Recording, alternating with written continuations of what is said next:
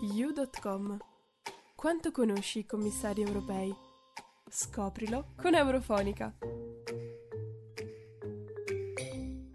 Prima che il coronavirus sconvolgesse le vite di un intero pianeta, in pochi potevano immaginare che una festa di gala avrebbe potuto causare le dimissioni di un commissario europeo. All'idea di un lieto baccanale estivo difficilmente si associa quella di una lunga carriera politica compromessa. Non è facile che un commissario europeo si dimetta volontariamente senza avere già pronto in tasca un salto di carriera o un cambio di posizione professionale, ma sicuramente è un fatto meno raro di una pandemia epidemica. Di questi tempi, poi, nulla ci stupisce e tutto è possibile, soprattutto se non si tratta delle prime dimissioni rassegnate nel corso della propria carriera politica. Avete capito di chi stiamo parlando? Vi diamo qualche indizio. Classe 1960, irlandese e già una volta commissario europeo nella squadra di Jean-Claude Juncker, oggi vi raccontiamo di Phil Hogan, Nato a Kilkenny, città medievale nel sud-est della Repubblica d'Irlanda, Big Phil, così soprannominato per la sua imponente stazza, ha cominciato la sua carriera politica nella città natale, subito dopo essersi laureato all'University College di Cork.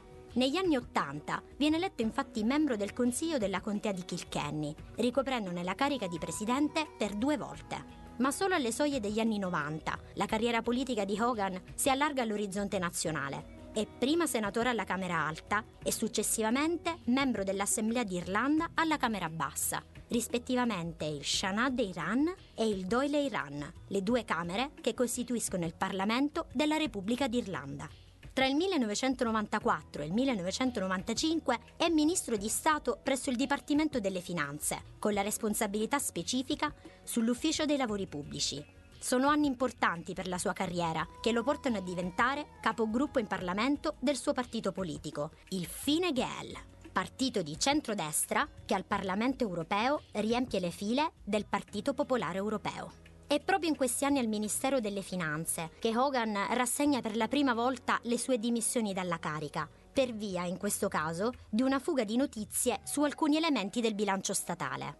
Ma la vicenda non sembra arrestare il suo cammino politico e nel 2011 viene nominato ministro dell'ambiente, della comunità e del governo locale, cominciando una serie di riforme dell'amministrazione che hanno suscitato non pochi malumori in tutta la comunità irlandese prima fra tutte la decisione di far ricadere sui cittadini irlandesi i costi del consumo di acqua corrente. L'Irlanda era l'unico paese dell'Organizzazione per la cooperazione e lo sviluppo economico a non far pagare l'acqua direttamente a chi la consuma.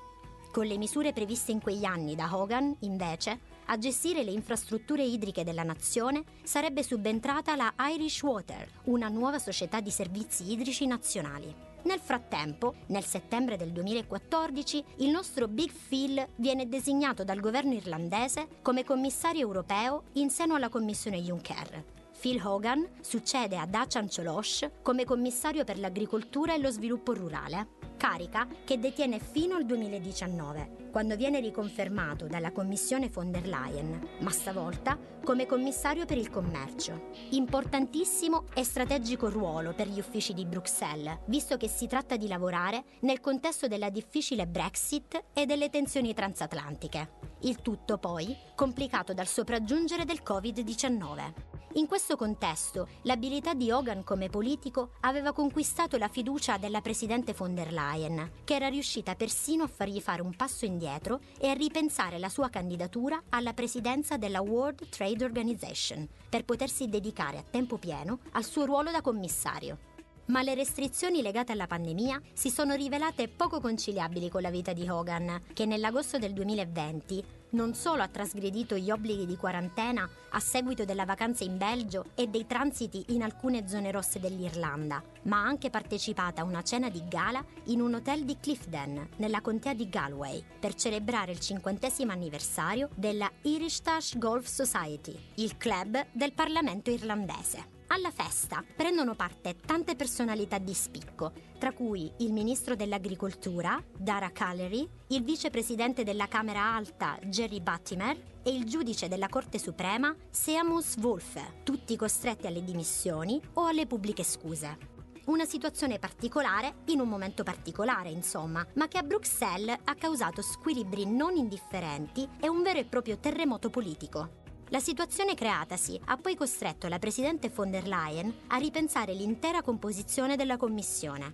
Oggi è il commissario lettone Dombrovskis ad avere la responsabilità del commercio, continuando comunque a rappresentare la Commissione durante le riunioni dell'Eurogruppo, compito che spetterebbe adesso alla nuova commissaria a servizi finanziari, stabilità finanziaria e unione dei mercati dei capitali, l'irlandese Mariad McGuinness.